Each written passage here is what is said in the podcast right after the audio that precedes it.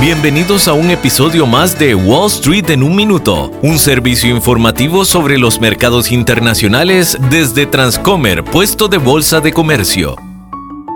Hola, soy Arturo Londoño, corredor de Bolsa de Comercio. Hay conversaciones en Bielorrusia entre Ucrania y Rusia en un intento de poner fin a la avanzada del ejército hacia Kiev, la capital ucraniana. Los países europeos y los Estados Unidos han puesto fuertes sanciones económicas que comienzan a pesar sobre la economía rusa.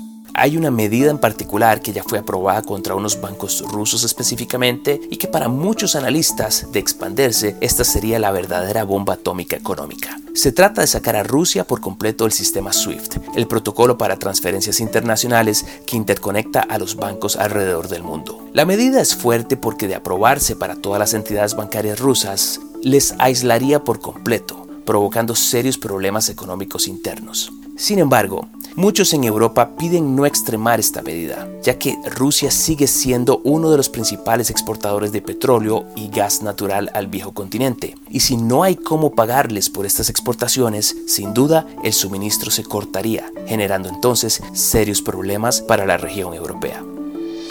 Este episodio de Wall Street en un minuto fue presentado por Transcomer, puesto de bolsa de comercio.